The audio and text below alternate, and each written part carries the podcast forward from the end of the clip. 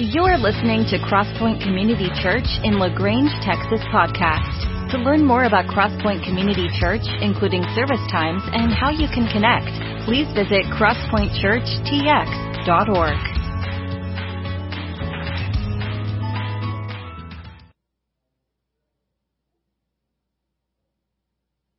Listen, I got to catch a plane in a little bit, so we're going to talk fast. Can y'all hear me okay?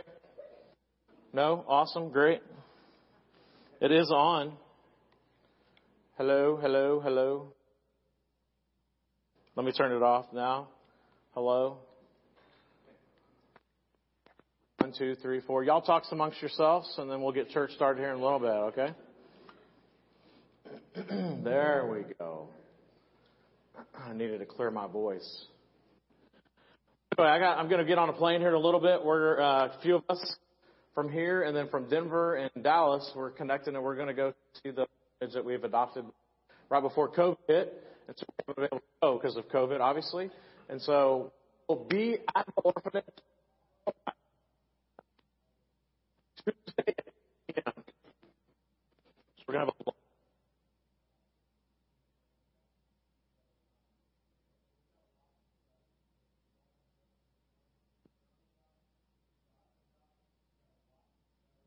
St. James is the book that we're going to be in.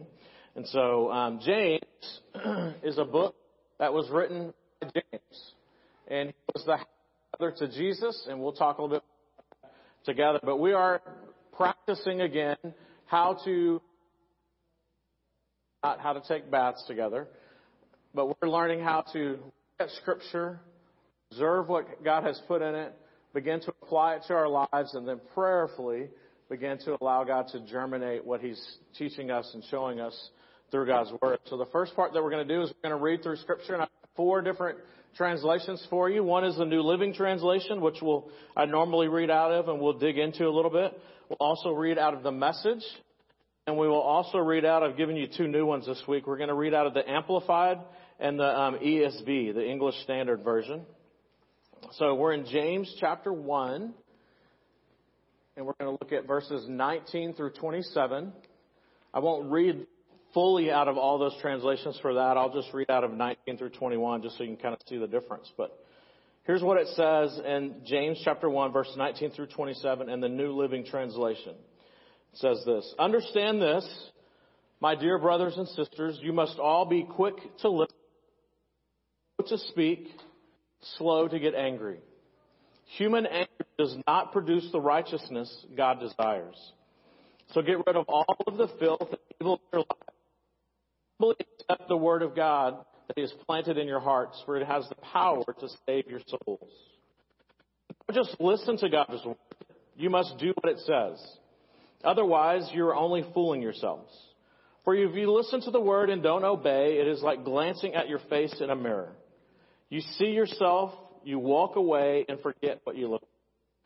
But you that sets you free. If you do what it says and don't forget what you've heard, God will bless you for doing it. If you claim to be religious,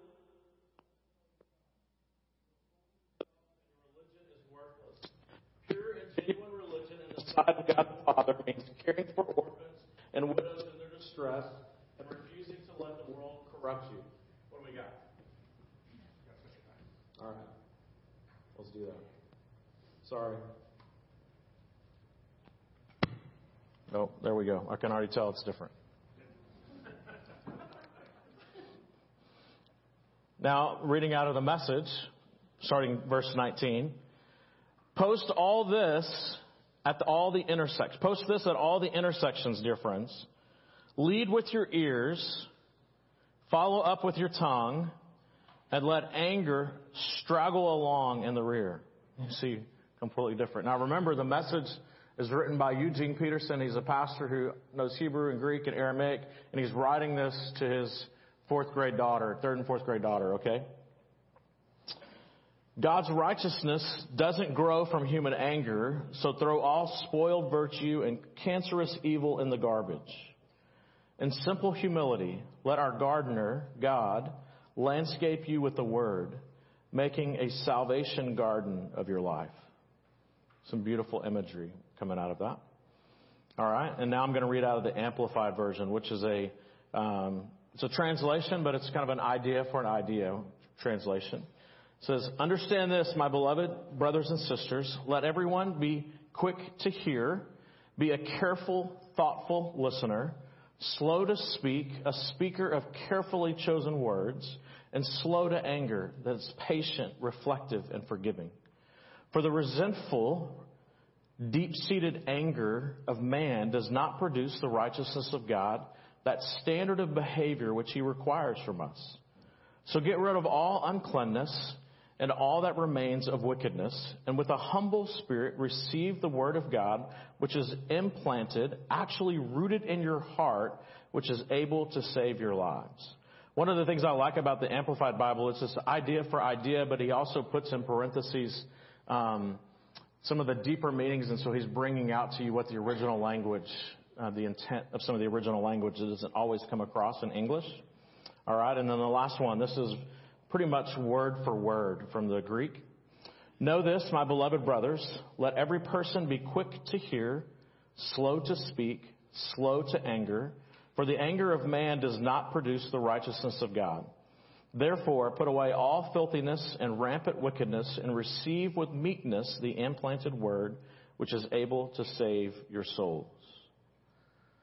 So there you go. At your own home, as you're doing this, take those different translations, begin to read through them. Again, you can use those uh, if you have U YouVersion on your, your phone, or um, if you go to Bible.com, that'll pull up U YouVersion and all different kinds. You can go to BibleGateway.com, and it's got a whole bunch of different translations. You can go to Blue Letter Bible com, and it's got a whole bunch of different translations and also some commentaries and some dictionaries. And I think on the soap handout, I gave you some of those different things. And so all of those things are free. There's one that that um, that I use that's called Logos, L-O-G-O-S. And if you just want to spend a whole lot of money, um, Logos is the place to go. All right, for all kinds of different stuff.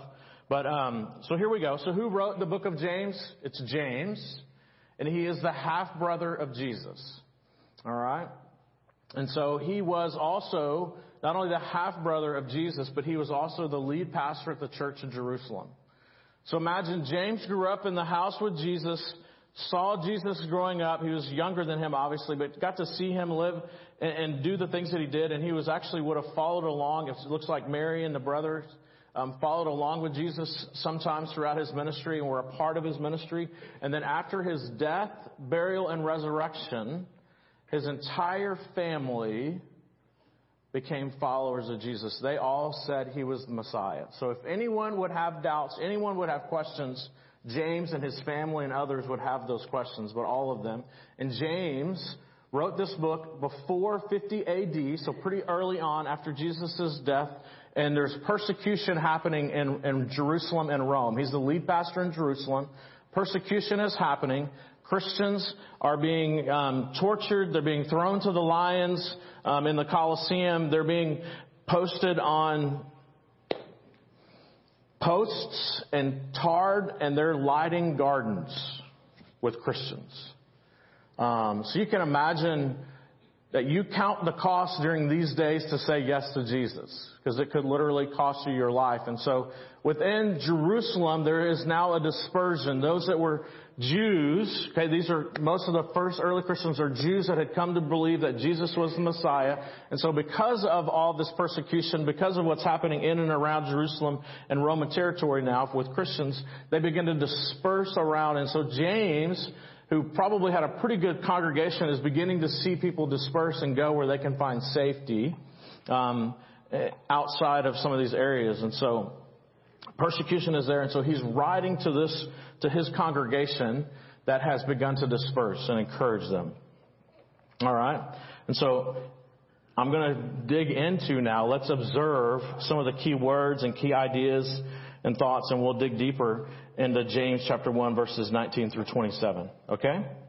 So in your Bibles or in your whatever, you might want to just underline, circle, write a little note or whatever. Understand this, and I'm reading out of the New Living Translation. Understand this, my dear brothers and sisters, you must be all quick to listen.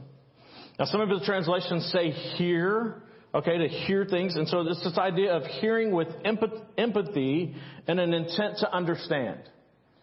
In other words, we know that you have heard because there's a response. And so here James is talking to people that are being dispersed and he says, hey, be quick to listen with an intent to understand and slow to speak. It's this old adage of you have two ears and one mouth. And he's also talking about harmony, right, within the community, that there's too many people, if you begin to talk, you begin to, to not listen to each other, you begin to talk over each other, and there's not the community um, that should be. He says, so slow to speak and then slow to get angry. Now that word for anger or angry carries this idea of a brewing volcano. We've seen it on the news every once in a while. You can see like they know that a volcano is about to erupt. You can sometimes see that on people, right? As their redness goes up their face and then to the top of their head and you know, hey, they're about to get angry. It's also a hot head or explosive like dynamite. Or one of my favorite images is that you are, you become so angry and the words that you speak, you actually impale yourself with your own words and by the way that you treat other people. You bring harm to yourself in your anger. Verse 20.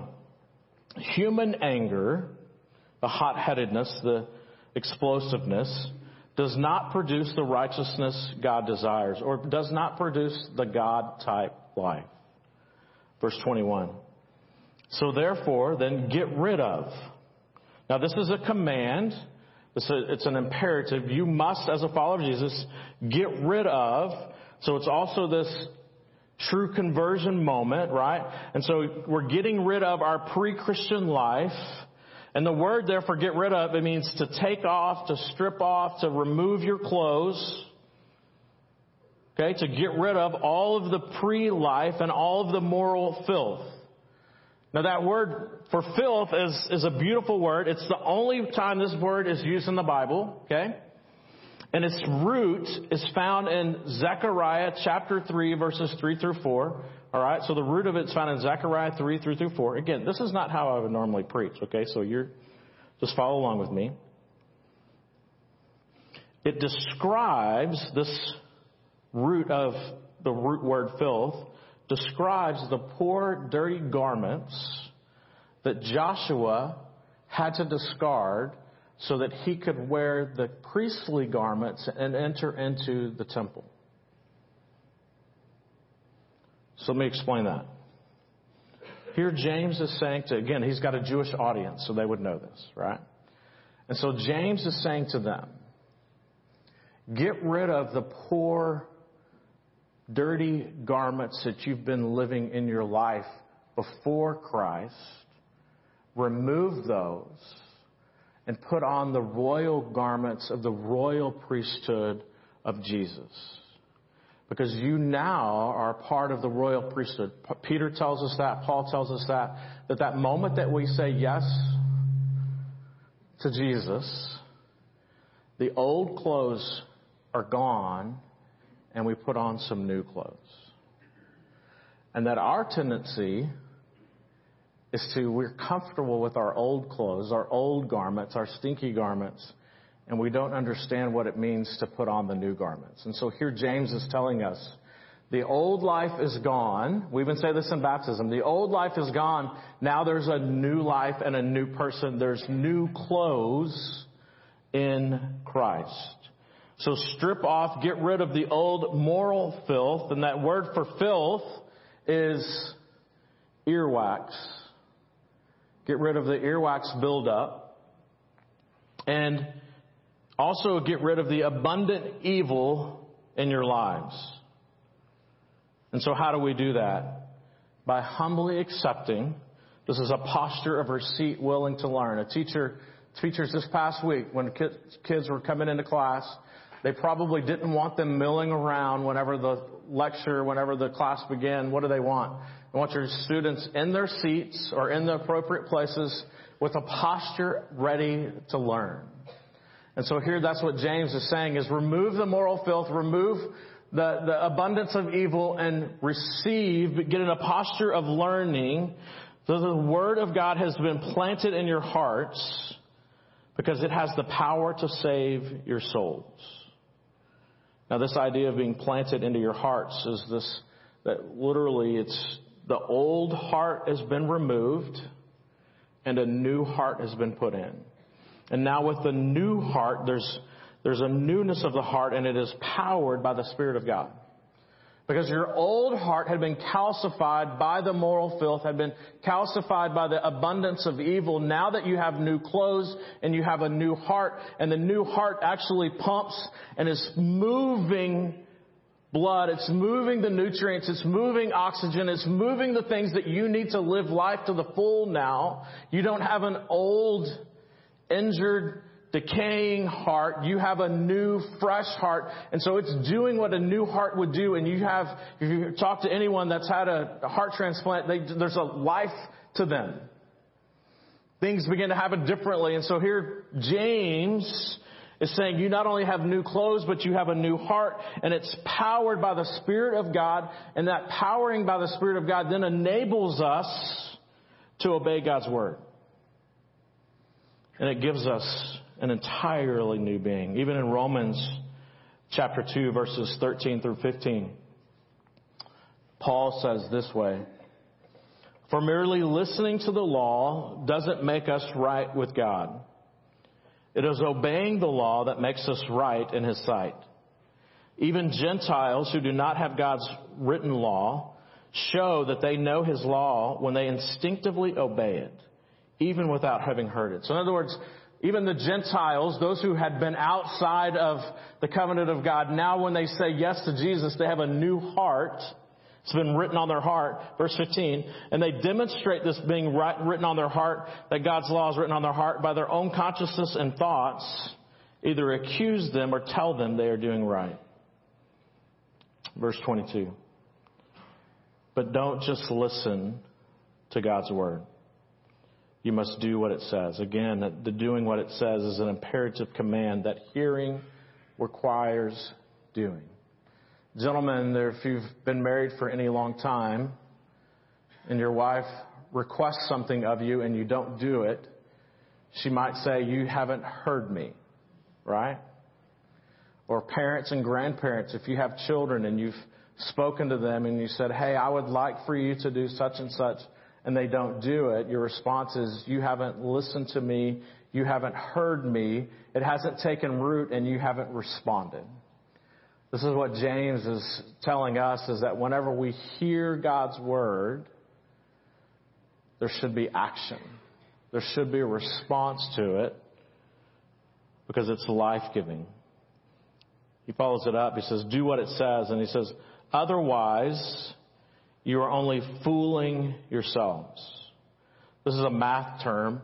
He says basically you've miscalculated. You've had false reasoning. You've had bad math.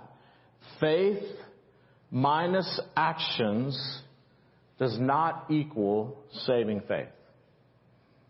Faith minus actions does not equal saving faith. And we'll talk a little bit more about that here in just a second. Jesus said it like this in Luke 11:28. Blessed rather are those who hear the word of God and obey it. In other words, we, we're in a spirit of receiving teaching and then we go and do it.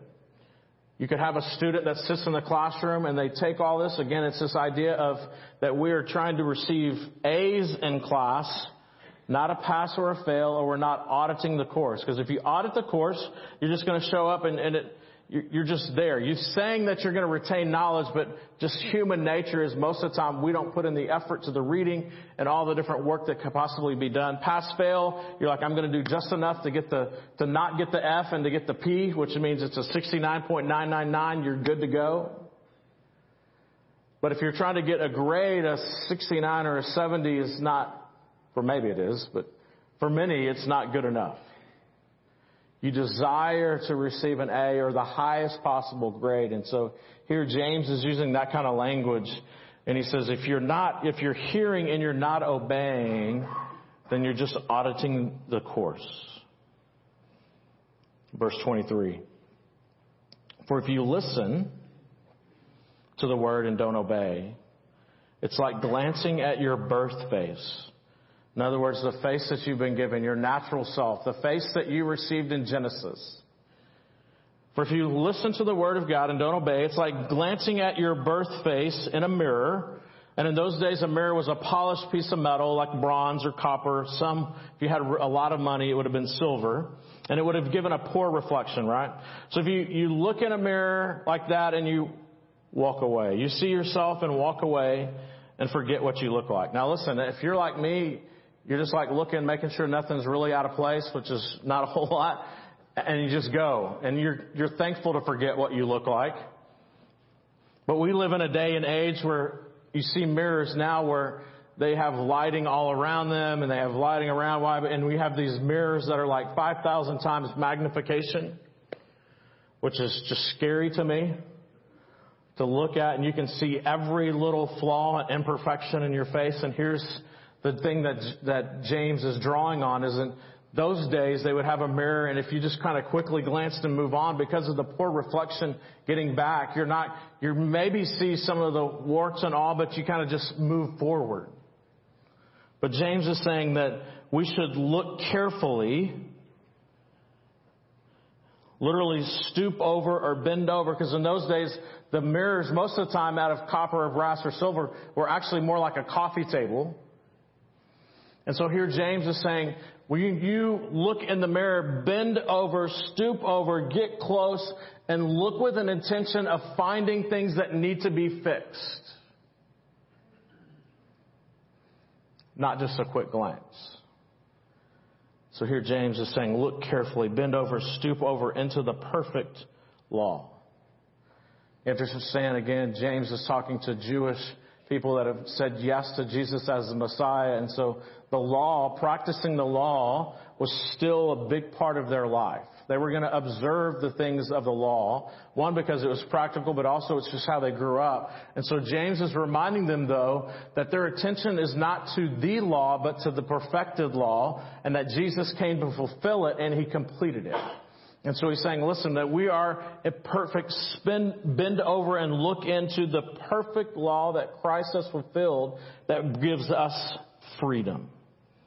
That the chains are broken. That if we don't meet every 638 laws, we break one or miss one, then we can still have freedom in Christ. But if you do what it says and don't forget what you heard, God will bless you for doing it. That knowing and living out the gospel life, despite the circumstances, is the hashtag blessed life. I'm pretty sure James would have had a hashtag blessed shirt, don't you think? Yeah, okay. Wake up.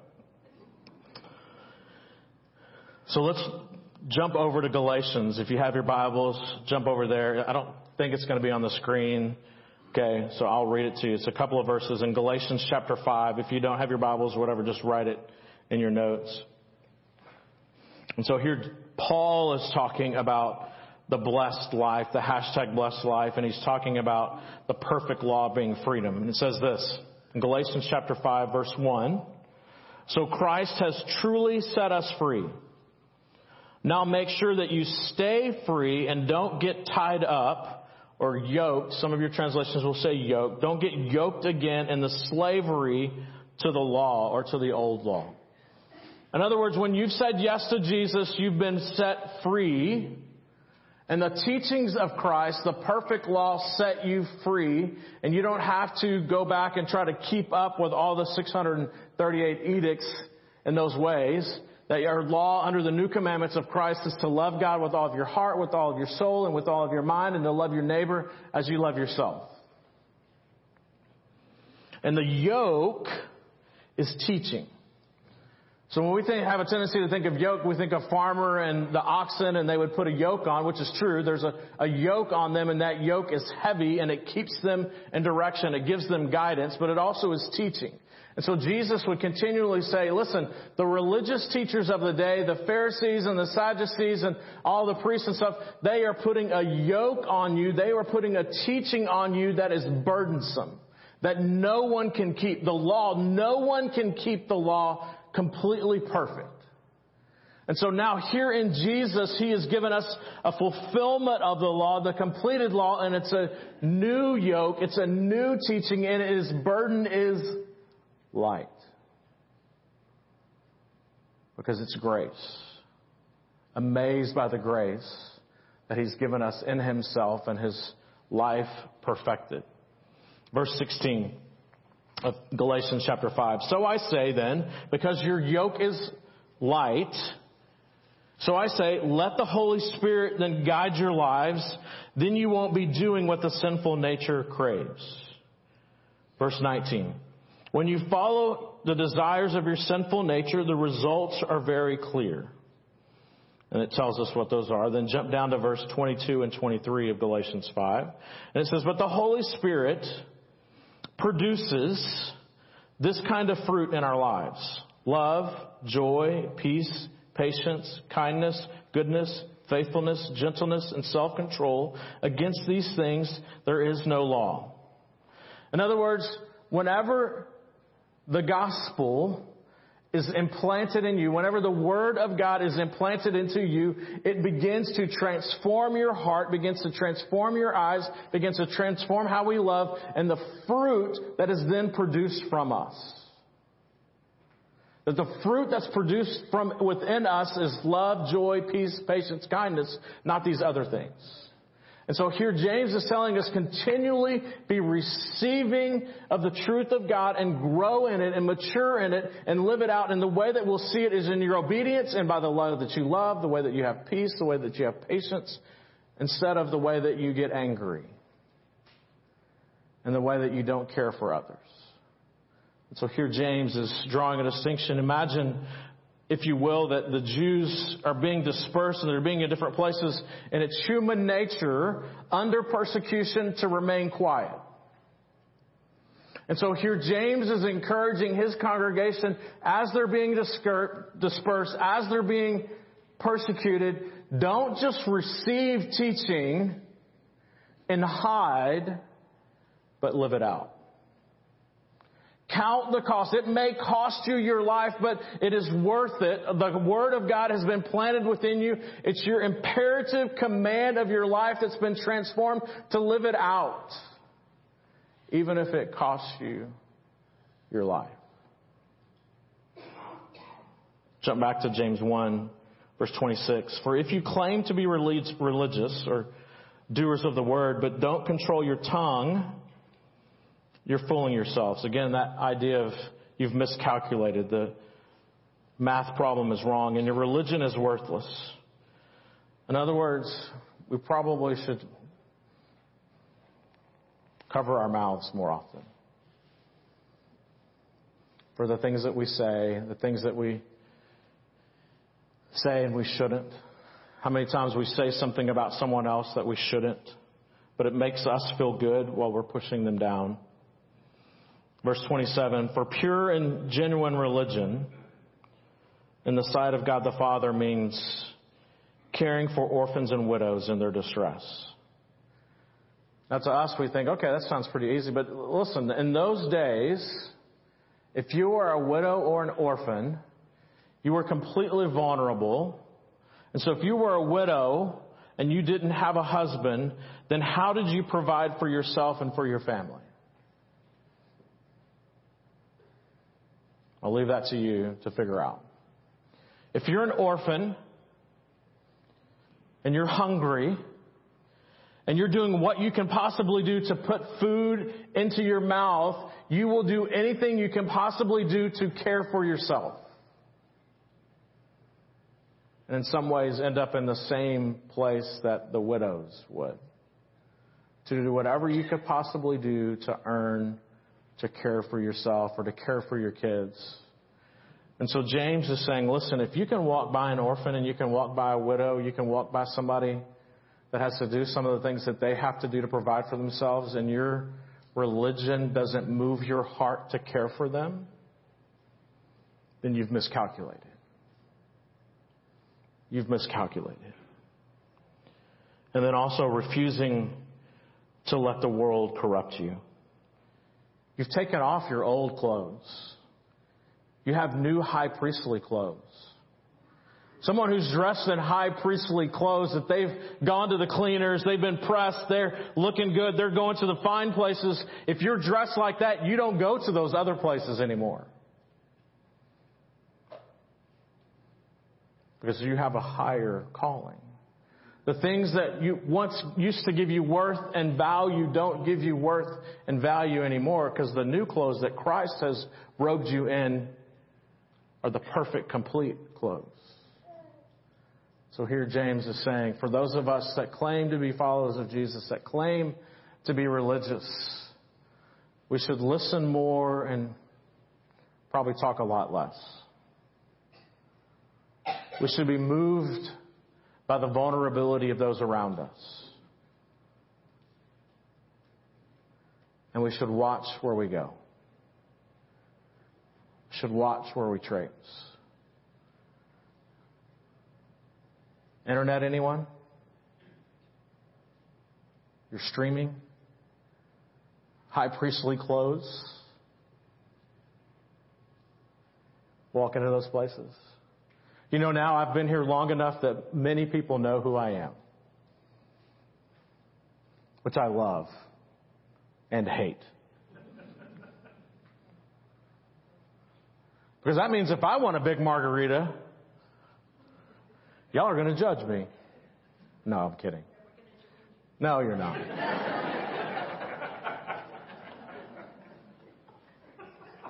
I have to watch my mouth when I drive, I realize moving from Denver to here, I might see you again at HEB. So if you cut me off, I'm going to have to wave at you and be proud of your driving, not educate you.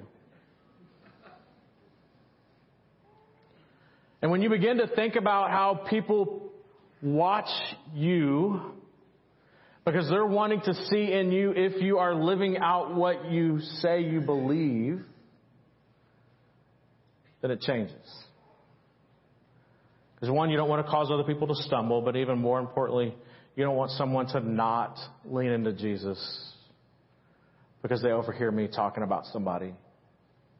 Because they see me not caring for others when I can, can step into those places whenever they see me, or even just myself, knowing, am I walking in and doing things that aren't worthy of the calling of Jesus Christ? Not just as a pastor. That's a secondary calling to my calling as a follower of Jesus. And so for us, how do we apply this? It's easy to hide our faith. Live it out. What does this passage mean today to me? It means our faith is to be an active faith. That's why here we talk about love does. We're going to be an actively pursuing our community, the orphans, the widows, whoever is vulnerable. We want to be in the midst and do what we can to serve. It means that the gospel that transforms us from the inside out affects how we love and who do we try to impress with our dress. I'm not trying to impress any of you. I'm just trying to be impressed by God my Father. That that's the clothes that I worry about. What do I need to do in response to this passage? Have you said yes to the gospel of Jesus? Or is the yoke of the teachings that you've gathered throughout the years, the things that you've said, have they become a burden to you and not find freedom in Christ? Is the gospel transforming you and me from the inside out? Are the roots of the gospel producing gospel fruit? Is there more love? Is there more peace? Is there more patience? Is there more gentleness? Is there more self-control? And it's not something that we do in our own strength and our own power because the gardener does his work. We just let him do his work. It's surrender. It's completely crazy to think about. Is the gospel transforming my eyesight? Is the gospel transforming who I live for? Do I live more for my peers or more for my Father? For us as a community at Crosspoint, I want us to be known for what we do and who we are.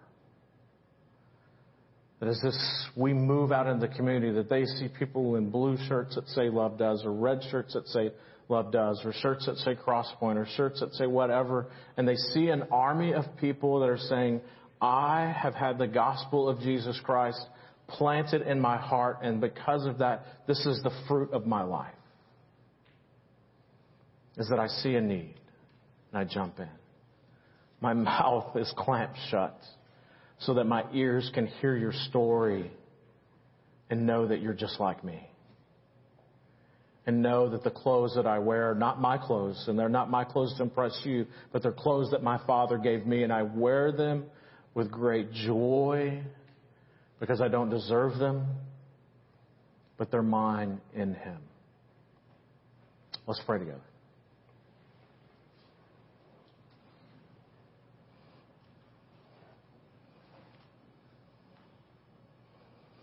Father, this morning, many of us got dressed and spent time in the mirror, worrying about what other people might think about a hair out of place or a hair changing color or the clothes that we wear, are they going to be good enough?